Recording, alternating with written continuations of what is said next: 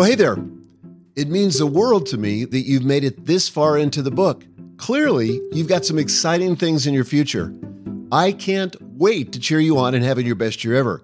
I bet if you've made it this far, you really do feel like it's added a lot of value to your life. I mean, you wouldn't be listening this far if it hadn't. But would you be willing to share this with someone you know, somebody you care about?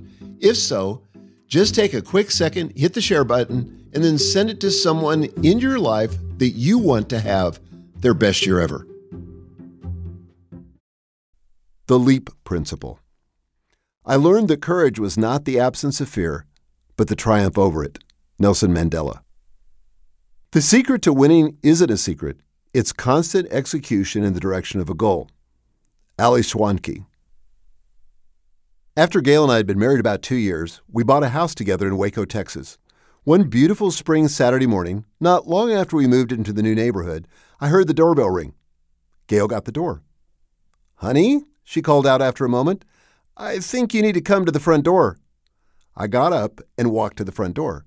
If you had asked me who it might be, my first guess wouldn't have been the police. But there they were, two officers in uniform. Are you Mr. Hyatt? they asked. I am, I said. Sir, they said, and I could tell this wasn't going to be good. We're here to arrest you. What? I exclaimed. Well, they explained, you have a speeding ticket you failed to pay, so we're going to book you and take you downtown. So, here I was on a Saturday morning with all my neighbors outside mowing their lawns, playing with their kids, doing all the usual weekend stuff, and a pair of police officers are walking me out to their patrol car, shoving me into the back, flipping on their lights, and driving off with me inside. When we arrived at the station in downtown Waco, I got fingerprinted for the first time in my life and turned over all my stuff. They were about to take me back to jail when Gail walked in with the checkbook. Could I just write the check for the amount? she asked. Yes, you can, the officers answered. So Gail got the amount and filled out the check. As soon as she signed it and handed it over, I was off the hook. It was incredibly embarrassing and also totally avoidable. It came down to a failure to act. I knew I had the speeding ticket, I just hadn't gotten around to paying it. I hadn't done what I knew to do. I procrastinated instead. I can't tell you how many people do this with their goals. All those folks who set New Year's resolutions and then bail? All these people who develop lofty plans but never execute? Everyone you know who seems to wait for the next big thing to happen instead of going and making it happen? It all comes down to a failure to act. Before we go any further, I want to recap our journey so far. We've covered a lot of ground. In step one, we said that to create your best year ever, you must upgrade your beliefs and embrace liberating truths about what's possible in your life. In step two, we discovered the power of backward thinking for completing the past, harnessing regret to reveal future opportunities, and leveraging the gratitude advantage to cultivate the abundance thinking necessary to prevail. Then in step three, we saw how to design a compelling future using a mix of smarter achievement and habit goals, and why your best year ever lies just outside your comfort zone. In step four, we talked about tapping into the power of intrinsic motivation, fueling your why and goal achievement, and traveling with friends to stay the course through the messy middle. Finally, in step five, we covered how to take action and turn those goals into reality. And guess what time it is? If you follow the action plans for each step in this audiobook, you've got a list of your own goals by now. Let's say you want to improve in your vocation, your marriage, and your mental health.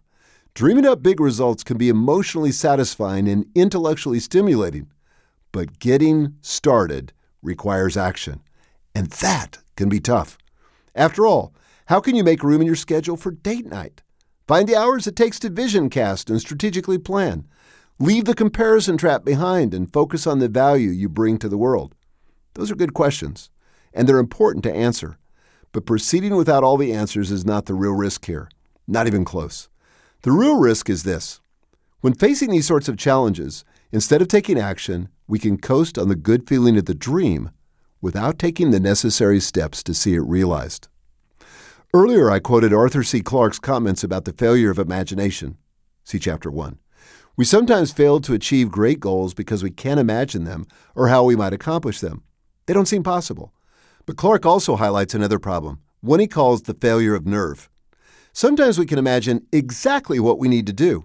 We can picture it clearly. We've defined it.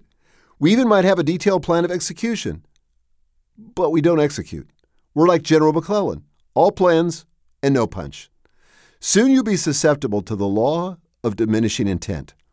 It states the longer you wait to take action, the less likely you will be able to take it.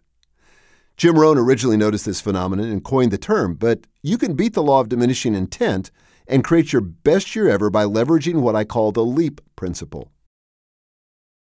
Hey, I just wanted to drop in here for a minute. Are you enjoying this chapter from your best year ever? If it provided motivation or clarity, would you consider leaving a review? Personally, I always check reviews before buying something on Amazon. That's why leaving an honest review is so important. It'd mean the world to me. So, if you're up for it, would you take just a couple of minutes, go to Amazon or go to Audible, maybe even both, and leave a short, honest review? Just search your best year ever and let me know what you think. Thanks so much. Never leave the scene of clarity without taking decisive action. This reminds me of another U.S. general who had the same sense of destiny as McClellan, but an outcome that was quite different.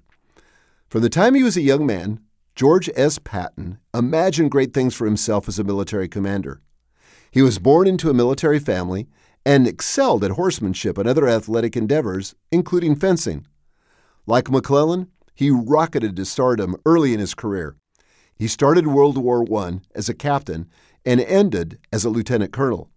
A pioneer in tank warfare, Patton was famous for walking in front of his brigade or even riding on top of his tanks into battle to inspire his men. George will take a unit through hell and high water, his commander, General George C. Marshall, noted. In 1942, Marshall picked Patton to lead Operation Torch, the invasion of Axis controlled North Africa. Patton faced all the limitations McClellan did. Right after taking position, Patton found out his troops and supplies were insufficient. Instead of using that as an excuse for inaction, he took command and made his undersized army the most effective group of fighters he could manage. And he changed the course of history. It seems that my whole life has been pointed to this moment, Patton wrote just before landing in North Africa. If I do my full duty, the rest will take care of itself. And he did. His strategy? We shall attack and attack until we are exhausted, and then we shall attack again, he told his men. That determination to act made all the difference. Patton achieved victories in North Africa and then in Sicily. After the Normandy invasion, Patton led his men 600 miles across Europe, liberating Germany from Nazi control in 1945. Patton took action. We need to do the same. If you want to see a big change and combat the law of diminishing intent, you must be willing to take a big leap. It's as simple as four steps, one for each letter of the acronym. Lean into the change with expectancy. When you notice that a change is desirable or necessary, that's your green light. Punch the gas pedal. That inkling is all you need to get going. Engage. Engage with the concept until you achieve clarity. Don't let the feeling pass. Work with it until you've got a sense of what to do. That nagging thought in the back of your mind might be the start of a whole new adventure, or the ladder you need to climb out of a deep rut. Activate. Activate and do something. Anything. Sometimes we wait to move until we have all the information. That's a mistake. Clarity comes in degrees, and you only need enough light for the next step. Even if you get off on the wrong foot, the rest of the journey will become clearer as you go. Pounce. Pounce and do it now. Once you've determined your next step, take it. Don't wait. Waiting feels safe, but waiting kills dreams. I've seen high achievers leverage the LEAP principle time and again. When I hosted a mastermind group of entrepreneurs and executives called the Inner Circle, one of the members realized he needed to quit a professional organization he belonged to. The commitment was chipping away at his resources and not providing enough return. It was a light bulb moment, and he jumped into action. He didn't schedule it for later that week.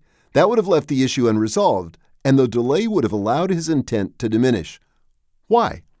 As he built up the complications of quitting in his mind, he would have found reasons to stay on board. Instead, he left the room at the very first break, made a phone call, and resigned. He took a leap. Now it's your turn. Your best year ever isn't a movie you can sit back and watch. It's a vision that needs to be built starting now, or it won't come true. It's no accident you were drawn to this audiobook and that you stayed with it till the end. This is your year. This is your moment. Don't defer your dreams. Don't delay your goals. Don't procrastinate on the one thing you need to do today to make meaningful progress in your personal and professional life. Once you've determined your next step, take it. Don't wait. Take a leap.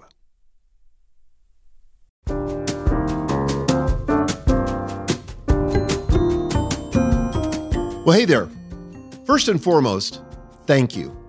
We've journeyed through your best year ever together, and it fills me with tremendous gratitude to know you've listened to the entire book right here on the podcast.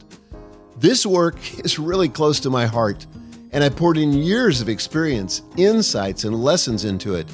And knowing you've engaged with it in its entirety means more than I could ever express. Now, if this book resonated with you, if it sparked a change or inspired a new path, I have a small request. Would you share it with your friends? Maybe your family? Word of mouth has the power to transform lives, and your recommendation can make all the difference. So just hit the share button now to share with your friends, your family, your work colleagues. And if you could take a moment to leave a review on Amazon or Audible, that would also help immensely. Why? Because reviews guide potential readers, right? Providing them insights and motivation to embark on this journey. Lastly, even if you've listened to the entire book, owning a physical copy of the book or even a digital copy can be a game changer. It becomes a companion you can revisit, highlight, and reference. Plus, as we mentioned before, having both auditory and visual imprints deepens your retention and the connection that you have with the material. So, consider grabbing your copy from Amazon or Audible. Dive back into the chapters you loved, mark those exercises, and carry the insights with you wherever you go. Once again, from the bottom of my heart, thank you for tuning in. Let's continue to grow, learn, and make every year our best year ever.